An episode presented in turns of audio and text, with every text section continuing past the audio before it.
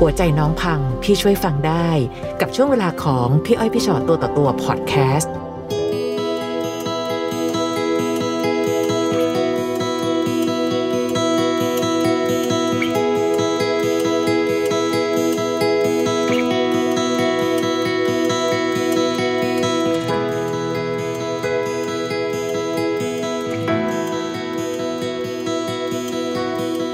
ค่ะ ได้มีโอกาสนั่งคุยกับน้องบีสวัสดีค่ะสวัสดีค่ะค่ะค่ะดีใจที่ได้เจอกันวันนี้ ดีใจเหมือนกันค่ะพี่อ้อยพี่ชอตค่ะความกำลัฝังนเลยกำลังตื่นเต้นค่ะเพราะว่าเมื่อกี้เนี่ยก่อนที่เราจะมาเรานั่งคุยกันนั่งจออยู่เนี่ยเราก็นั่งสัมภาษณ์กันใหญ่เลยใช่นะค่ะน้องบีมเป็นนักจิตวิทยาใช่ค่ะ ค่ะหนูเรียนจบยังไงบ้างคะหนูเนี่ยเรียนจบที่มหาวิทยาลัย University University of Michigan ค่ะค่ะจบแล้วก็เอ่อ กลับมาเมืองไทยค่ะ แล้วก็เริ่มทำงานเป็นวิทยากรอิสระ แล้วก็นักจิตวิทยาบำบัดอิสระค่ะค่ะแต่ย้อนกลับไปย้อนหลังกลับไปเมื่อกี้เล่ากันถึงเรื่อเรื่งองความมชีหัศวิตจรรย์ของชีวิตใช่อ่าค่ะหนูเล่าถึงชีวิตหนูให้อ๋อให้ฟังได้สักค่ะนิดสิคะคือจริง ๆ ชีวิตหนูก็ไม่ได้เป็นคนที่มีโอกาสเหมือนคนอื่นนะคะอืมเพราะว่าคุณพ่อคุณแม่เนี่ยเอ่อคลอดหนูแล้วก็ทิ้งหนูไว้ที่โรงพยาบาลตั้งแต่วันแรกที่คลอดเลย คุณพ่อคุณแม่บุญธรรมเนี่ยพอดีท่านไปผ่าตัดขา แล้วท่านไปเจอหนูในห้องเด็กอืม แล้วท่านก็ตามดูแลหนูได้เดือนกว่าๆก็เลยติดต่อกรมประชาสงเคราะห์เพื่อที่จะรับหนูเป็นบุตรบุญธรรมค่ะค่ะคุณพ่อคุณแม่บุญธรรมที่ขอหนูมาเลี้ยงเนี่ยเขาตั้งใจที่อยากได้ลูกผู้ชายอืมแต่พอดีว่าเราอะตุ้งติ้งตั้งแต่เล็กค่ะมันก็เลยกลายเป็นว่า เขาผิดหวังในตัวเรามากๆอะไรอย่างเงี้ยค่ะ ก็เลยเหมือนมีปัญหากันในครอบครัวค่ะเพราะความเบี่ยงเบนของเรา และสุดท้ายท่านก็เลยตัดสินใจเอาหนูไปบวชเนน แล้วก็ทิ้งหนูเลยตั้งแต่ตอนนั้นหนูจำความได้ว่าตอนนั้นหนูอายุประมาณหนูอายุแค่ 16 ปีเท่านั้นเองค่ะ ที่โดนทิ้งไว้ที่วัดอืมจากวันนั้นจนถึงวันนี้หนูต้องใช้ชีวิตเองหมดเพราะคุณพ่อคุณแม่ไม่เคยหันหลังกลับไป หรือรับหนูกลับมาในครอบครัวเลย เนื่องจากคุณแม่ค่อนข้างเอนตี้เพศสภาพหนู แล้วก็อืม หนูก็ค่อนข้างมีชีวิตที่ค่อนข้างลำบาก เพราะว่าจุดเริ่มต้นของหนูเริ่มจากทำงานกลางคืนทำงานบาร์มาก่อนค่ะค่ะ หนูก็จะคิดไว้เสมอในใจว่าเราจะต้องเก็บเงินส่งตัวเองเรียน และในทุกๆ ครั้งหนูก็จะส่งตัวเองเรียนเสมอ ทุก ๆ ครั้งที่มีโอกาสค่ะหลังจากนั้นหนูก็ทำงานมาตลอดไม่ว่าจะเป็นทำงานห้างทำงานร้านขายซีดีทำงานเอ่อเป็นเอ่อเด็กเสิร์ฟหรืออะไรก็ได้ที่หนูจะมีโอกาส ค่ะแต่หนูก็ไม่เดินทางกลับไปในในโลกของอาการอ่าทำงานกลางคืนอีกค่ะอืมค่ะใช่เรียนด้านจิตวิทยามาเยอะแยะมากมายค่ะวันหนึ่งกลับต้องมานั่งอยู่ตรงนี้ เพราะใช่หลักสูตรหลาย ๆ ข้อของจิตวิทยาค่ะ บางเรื่องมันเอาไม่อยู่จริงๆกับชีวิตเรา อืมหนูจะบอกว่าคนเราอะนะคะ ถ้าเรียนด้านเนี้ยคุณจะรู้เยอะไปหมดเลย ทฤษฎีเนี่ยแน่นมากๆ แต่ถ้าเอาเข้าจริงแล้วมันเหมือนการที่เราสร้างบังเกอร์ที่ป้องกันความเจ็บปวดจากภายนอกค่ะแต่เผอิญว่าปัญหาที่เราเจออะมันคือปัญหาที่มาจากภายใน ดังนั้นคนที่เรียนด้านเนี้ยบีมเชื่อว่า เอ่อเกราะป้องกันตัวเองจากภายในจะค่อนข้างน้อย แต่เราจะมีเกราะป้องกันจากภายนอกค่อนข้างมากเออหนูไปเจออะไรบ้างคะกับเรื่องที่รู้สึกว่าเออมันไม่ไหวจริงๆมันแฮะไม่ไหวจริง ๆ สิ่งที่หนูไปเจอในทุก ๆ ครั้งเนี่ยความรักของหนูอะมันก็ล้มเหลวมาในทุกๆ ครั้งและหนูก็ทุ่มเทกับมันในทุกๆ ครั้งเพียงแต่ครั้งเนี้ยหนูรู้สึกว่าหนูไปต่อไม่ได้ เพราะเป็นครั้งแรกที่หนูคิดที่จะแบบทำลายตัวเองอืมค่ะ เพราะว่าผู้ชายคนเนี้ยเป็นผู้ชายที่หนูอะแอบชอบเขามาเจ็ดปีครึ่ง การรอคอยคนคนหนึ่งเจ็ดปีครึ่งเนี่ย เป็นเรื่องที่แบบเราต้องเราต้องซื่อสัตย์กับใจเรามาก หนูยอมรับว่าตลอดเวลาที่รอเนี่ยหนูไม่ได้รอเขาอย่างเดียว เพราะเขาก็มีคนอื่นไปเรื่อยๆ ส่วนเราก็มีความสัมพันธ์กับคนอื่นเรื่อย ๆ มา แต่เราไม่เลือกที่จะแบบละวางจากความชื่นชอบเขา จนในวันหนึ่งมันมีโอกาสที่เราสองคนบรรจบมาเจอกันค่ะ แล้วเรามีโอกาสได้นั่งพูดคุยกันเปิดใจกัน เขาก็เลยให้โอกาสหนู ค่ะอืมแล้วพอเราเริ่มต้นความสัมพันธ์ทุกอย่างก็ดูดีไปหมด แต่ติดตรงที่ว่าเมื่อเริ่มความสัมพันธ์แล้วเขาดันต้องเข้าไปเป็นทหารนั่นเอง เวลาที่เราเห็นคนที่เราชอบอะค่ะ แน่นอนมันจะยากขึ้นไปหน่อย คือสมมติถ้าเป็นชายจริงหญิงแท้เราก็รู้สึกว่าเออผู้ชายก็ต้องชอบผู้หญิงค่ะอะไรอย่างเงี้ยนะคะ แต่พอเราเป็นเพศที่สามค่ะแล้วเราดูเขายังไงคะว่า เฮ้ย คนเนี้ยเขาก็น่าจะชอบแบบเราเช่นกัน จริง ๆ เขาไม่เปิดใจเลยดีกว่าค่ะพี่อ้อยคือตอนนั้นพี่แสดงว่าเขาไม่เลยไม่เลยเอาเป็นว่าค่ะเขาก็เป็นผู้ชายที่มีแฟนเป็เป็นนผู้หญิงผู้ชายที่มีแฟนเป็นผู้หญิงและค่อนข้างที่จะแบบ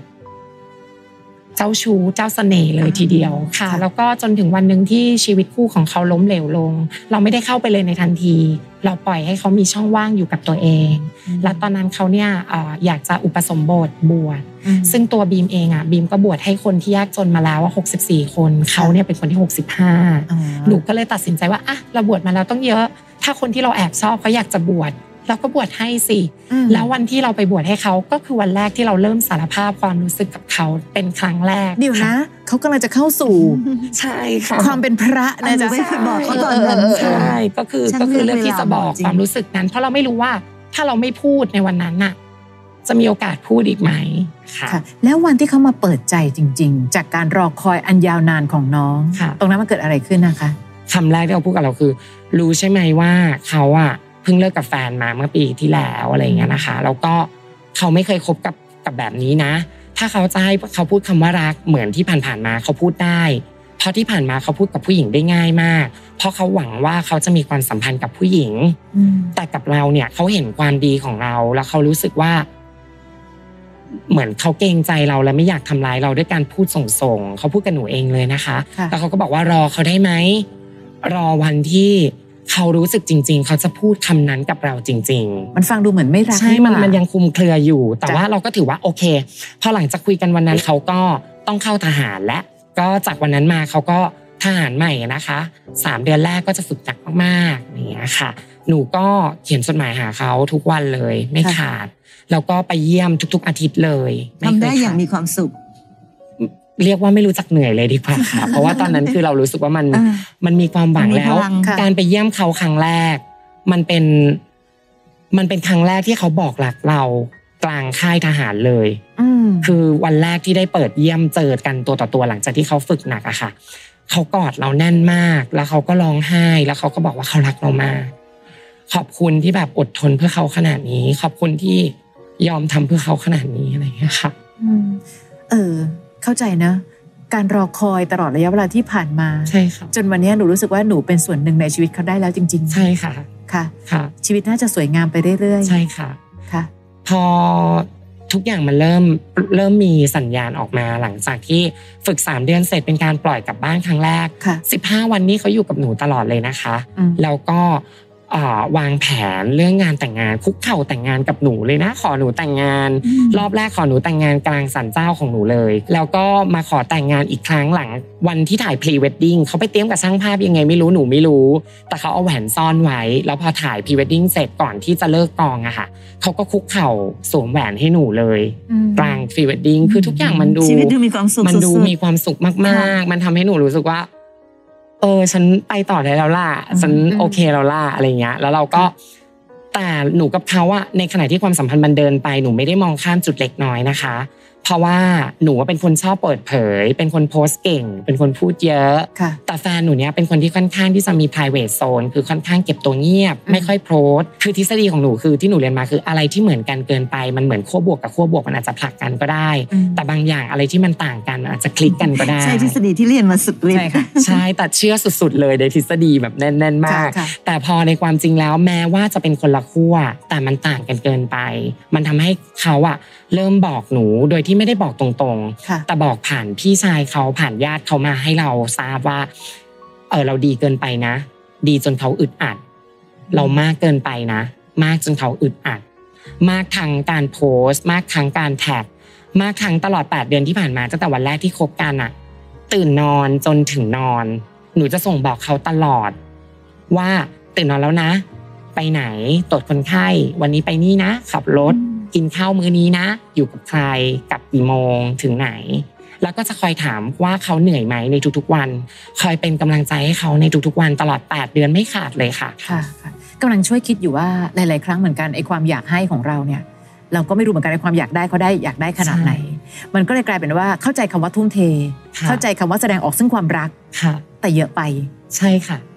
เขาเริ่มเขาเริ่มบอกหนูแล้วว่าเยอะไปหนูเหมือนก็ที่ทเราราบบอกอะจากอบอุ่นกลายเป็นอึดอัด แล้วในที่สุดอะไรเกิดขึ้นบ้างคะในความสัมก็พันธ์นี้หลังจากที่สัญญาณมันเริ่มบ่งบอกว่าเขาเปลี่ยนไปเนี่ยก็คือว่าด้วยสถานการณ์โควิด ก็คือทำให้งานของเราอะต้องยุติไปก็คือเลื่อนออกไปอย่างไม่มีกำหนด แต่ว่าสัญญาณมันมีมาตั้งแต่ก่อนวันนั้นแล้วว่า เขาเริ่มไม่พูดคุยกับเราเหมือนเดิม จนถึงวันหนึ่งที่เรามารับรู้ว่า เขากำลังเดินกลับไปหรือแอบกลับไปคุยกับอ่าแฟนเก่าเขา ค่ะเราเรารู้ถามว่าเรารู้ไม่ได้เพราะคนบอกนะคะอืมแต่เรารู้เพราะว่าเรามีเรามีหลักฐานของเราอันนั้นแฟนที่รเก่าเขาคือเป็นผู้หญิง ใช่ค่ะเป็นผู้หญิงแล้วก็เลิกกันค่ะแล้วหนูก็บอกเขาว่าหนูไม่โกรธนะที่แอบไปคุยกันเนี่ยหนูไม่โกรธเลย แต่เขาก็เลือกที่จะไม่อธิบายอะไร เวลาที่เขามีให้เรามันหายไปอยู่กับคนอื่น แล้วก็ history ในไลน์มันหายไปคือรูปคู่รูปแต่งงานของเราที่เขาเคยลงไว้ มันหายไปมันถูกลบออกไป ก่อนที่จะเป็นคำพูดว่า เขาจะไม่ไปต่อกับเราแล้ว ถ้าเราจะรอก็รอไป แต่เขาจะไม่กลับมายืนตรงนี้อีกแล้ว เขาบอกกับเราตรงๆเท่านี้ แล้วเขาก็บอกกับคนอื่นว่า ตลอดเวลาที่ผ่านมาเขามองหนูว่าเป็นพี่น้องมาตลอด เขาให้ความเคารพหนู เป็นพี่เป็นน้องไม่เคยไม่เคยคิดว่าจะเป็นรักในแบบแฟน แต่ก็พรีเวดดิ้งนะ ใช่ค่ะ แล้วแววตาในถ้าใครได้มีโอกาสเห็นภาพพรีเวดดิ้งคุณจะรู้ว่าแววตาของเขาอะมันไม่ได้มาจากความ มันไม่ได้มาจากความจำใจทำหรือหรือแกล้งทำเพราะไม่ใช่แค่ในช่วงเวลาพรีเวดดิ้งแต่มันมีช่วงหลาย ๆ ช่วงเวลาที่เราได้อยู่กันสองคนตามลำพัง แล้วมันมีบางช่วงเวลาที่เขาดึงเราไปกอดดึงเราไปนั่งตัก จากเขาเป็นคนไม่หวานนะคะแล้วพอเขาแจ้งความจำนงแบบนี้แล้วเรารู้สึกไงอะคะค่ะในวินาทีนั้นหนู หนูเจ็บปวดมาก แล้วก็ในตอนนั้นน่ะ หนูว่าเป็นคนร้องขอเขามาตลอดช่วงเวลาที่มันมีสัญญาณน่ะค่ะหนูขอแค่ว่า วันนี้หนูเหนื่อยจังเลย หนูขอแค่คำกำลังใจดีๆ หรือคำว่ารัก หรือสติกเกอร์ อะไรก็ได้ที่ทำให้หนูรู้ว่า หนูยังมีเขาอยู่ข้างๆ แต่เขาไม่เคยมีให้นะคะ แค่ขอแค่สติกเกอร์เท่านั้นเอง ก็ยังไม่มีให้เลย อ่านแต่ไม่ตอบไม่อะไร พี่ว่าเขาก็ยังไม่ได้ยอมรับในตัวหนูเท่าไหร่หรอกใช่ เขายังมีความรู้สึกมาโดยตลอดว่าคืออะส่วนเขาเป็นคนที่อยากมีแฟนเป็นผู้หญิงใช่และเขาก็ยังชัดเจนกับรสนิยมแบบนั้นของเขาใช่ค่ะแต่หนูก็พยายามจะเอาความดีเอาชนะใช่ค่ะเขาแพ้ความดีแต่ไม่ได้แปลว่าเป็นที่รักอะค่ะตอนนั้นหนูก็คิดคิดติดลบในตัวเองมากๆ ความรู้ที่มีทฤษฎีที่มีอะไรที่เคย เคยให้คำปรึกษาคนอื่นมาเป็นร้อยๆ เป็นพันๆคนมันหายไปเลยค่ะ มันเหมือนอื้อไปหมด มันตันไปหมด เพราะว่าหนูว่าเป็น เป็นสมาชิกคนหนึ่งในกลุ่มไดอารี่แฟนทหาร ซึ่งแฟนทหารก็จะมีมีกลุ่มของเขา ซึ่งหนูให้คำปรึกษาทุกคนได้ตลอดเลย แต่ไม่คิดว่าวันเนี้ยค่ะมันจะเกิดขึ้นกับหนูจริงและการที่หนูมาอืมรายการพี่อ้อยพี่ชอตตัวต่อค่ะตัววันนี้ ความตั้งใจของหนูคือหนูอยากถามๆความตั้งใจของหนูมีสามอย่างค่ะค่ะ อย่างแรกคือหนูอะอยากมา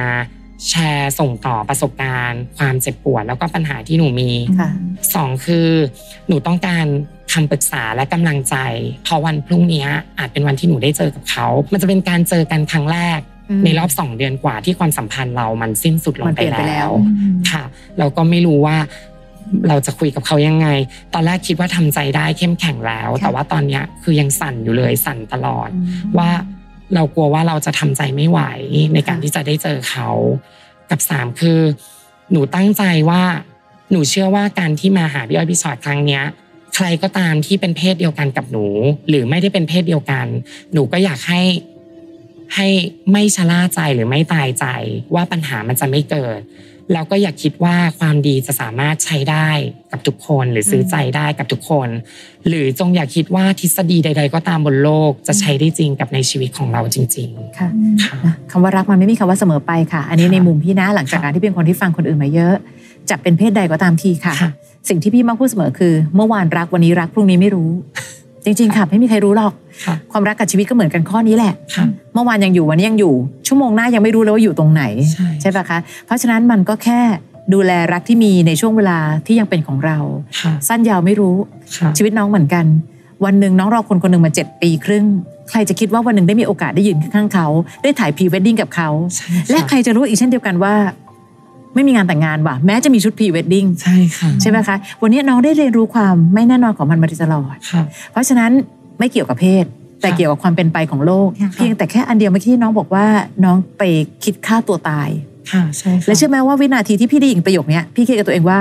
รู้ไหมว่าชีวิตของหนูควรแตะเส้นฆ่าตัวตายมาตั้งกี่ครั้งแล้วตอนนั้นหนูไม่ยอมตายค่ะก่อนหน้านี้หนูเจออะไรมาตั้งแค่ไหนอะใช่ค่ะใช่ป่ะถ้าพี่พูดตรงๆ หนูเป็นคนที่พ่อแม่ไม่เอาตั้งแต่จุดแรกค่ะ วันนั้นหนูยังไม่เห็นยอมตายเลยอะตอนนั้นหนูไฟมาก ถูกต้อง วันที่หนูถูกไปทิ้งไว้ที่วัด เพราะว่าพ่อแม่บุญธรรมรับไม่ได้ที่หนูเป็นเพศที่สามใช่ค่ะ แต่เส้นที่รู้สึกว่าโอ้โหคนละตายได้เลยนะ ใช่ หนูยังไม่ยอมเลย ใช่หนูจะมายอมตายด้วยเรื่องนี้ได้ยังไง ค่ะ เท่านั้นเองที่พี่รู้สึกว่าหนูเจอเรื่องหนักสุดมาหมดแล้วค่ะ ว่าเรื่องนี้มันอาจจะเป็นเรื่องของสภาวะจิตใจ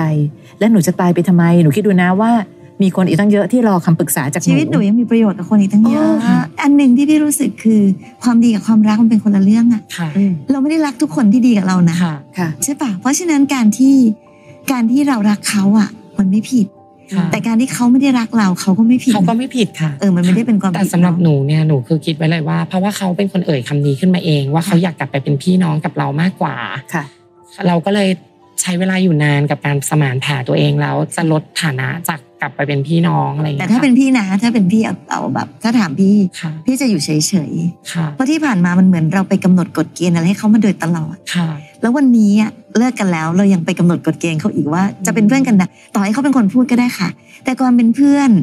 หรืออะไรใด ๆ ก็ตามค่ะบางทีมันไม่ได้เกิดจากการที่ต้องตกลงกันค่ะเขาเป็นผู้ชายที่ไม่ได้รักเรามากพอค่ะ พี่ใช้คำนี้แล้วกันค่ะเพราะถ้าพี่เชื่อว่าถ้าเกิดเป็นคนที่รักกันนะน้อง อะไรก็ตามจะล้ำเส้นไปหน่อยให้เยอะเกินไปหรือตามเฝ้าเขาอยู่ตลอดเวลาเขาไม่ดีเกินไปไม่มีหรอกเออเขาก็นันชื่นใจว่ะสำหรับคนที่รักกันไม่มีดีเกินไปหรอกเขาก็ดูชื่นใจดีนี่นะค่ะอะไรใช่ไหมคะ แต่บังเอิญว่าพอพอไม่ใช่อืมยิ่งอีกคนหนึ่งทำดีเท่าไหร่ อีกฝ่ายยิ่งรู้สึกว่าเฮ้ยหยุดเถอะมันไม่ได้ช่วยมั้งอะไรเงี้ยมันมันจะกลายเป็นภาพที่มันตรงข้ามแล้วอะยิ่งนะจะอึดคะอัดพี่อึว่าดอัดใจไปเรื่อยๆนึกว่าเออออกใช่ไหมเออแต่สิ่งหนึ่ง ห้ามคิดว่าตัวเองไม่มีค่าค่ะ ค่ะ หนูไม่หนูไม่คิดแล้ว เพราะว่าวันนั้นหนูตัดสินใจข้ามความเจ็บปวดนั้นมา หนูก็ยังตั้งใจว่าสิ่งที่หนูจะเดินต่อเนี่ยก็คือเป็นแรงผลักดันให้คนอื่นและที่สำคัญคือค่ะหนูได้บทเรียนที่สำคัญมาก ๆ จากจากความเสียใจในครั้งนี้ มันทำให้เรารู้ว่าบางครั้งการที่เราไปเซตอัพทุกอย่าง การที่เราไปคาดหวังกับทุกอย่างมากเกินไป โดยที่เราแบบไม่ได้เข้าใจความรู้สึกของอีกฝ่ายหนึ่ง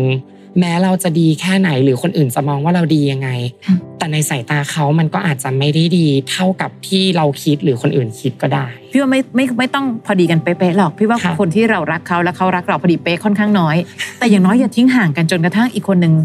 ให้ให้ให้ แต่อีกคนไม่เคยเห็นค่าค่ะนะแล้ววันหนึ่งมันจะทำให้คนที่ให้ให้ให้เหนื่อยแล้วก็เหมือนเคว้งขนาดนี้ว่าหรอ แล้วที่ผ่านมามันไม่ดีหรอหรืออะไรอย่างเงี้ยใช่ค่ะนะคะอย่าหมดศรัทธาในสิ่งดีๆ ที่เราทำกันละกันใช่นะในสามข้อนั้น พี่ว่ามันก็น่าจะบรรลุวัตถุประสงค์ทั้งสามข้อนะทั้งสามข้อค่ะอย่างน้อยพรุ่งนี้หนูจะเจอเขาแบบคนที่น้องได้เล่าเรื่องนี้ให้พี่ฟังแล้วค่ะ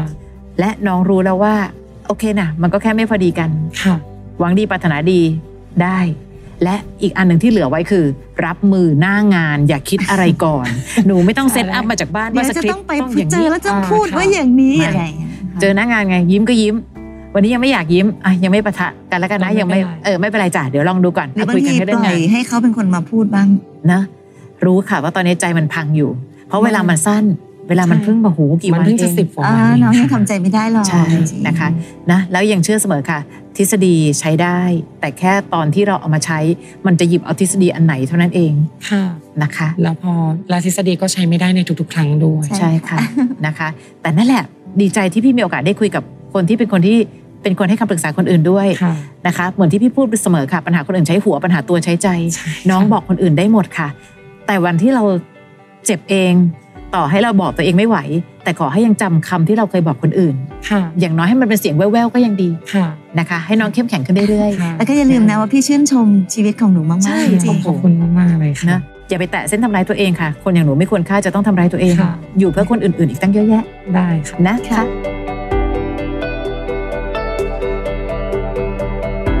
ฟังพี่อ้อยพี่ฉอดตัวต่อตัว podcast episode นี้แล้ว ใครมีเรื่องราวอยากจะถาม ทิ้งคำถามเอาไว้ทาง inbox เฟซบุ๊กแฟนเพจพี่อ้อยพี่ชอตตัวต่อตัวนะคะ